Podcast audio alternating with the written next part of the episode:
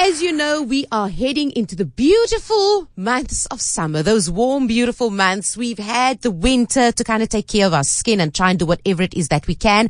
And now, just as we got our skin under control and ready to deal with that, the climate changes, the air changes, and now we need to make sure that we get our skin ready to deal with the warm summer months that's coming our way. Now, to share more on this, I have got Suzette Steenkamp, Senior Educator at pH Formula. Suzette, welcome to the show. Oh, thank you so very much, Tracy. It's nice to be here.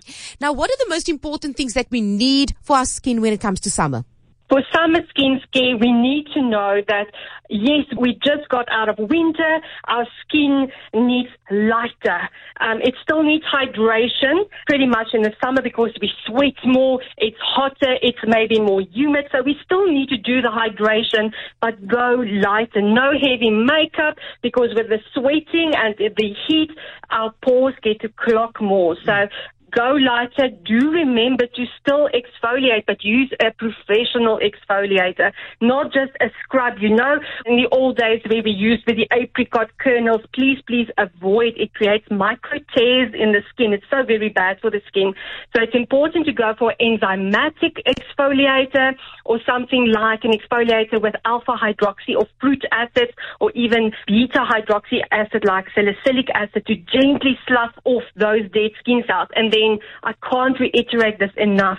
Sunscreen, sunscreen, sunscreen. We cannot go without it in summer. Oh, absolutely. And I think you answered my next question already in terms of especially the type for skincare treatments to avoid this summer. Like you said, anything too intense, too deep, right? anything too intense, too deep, it's not the time to go for your laser resurfacing. It's not the time to go for your deep or even your medium chemical peels. With those type of treatments, you have to be so careful to avoid sunlight completely.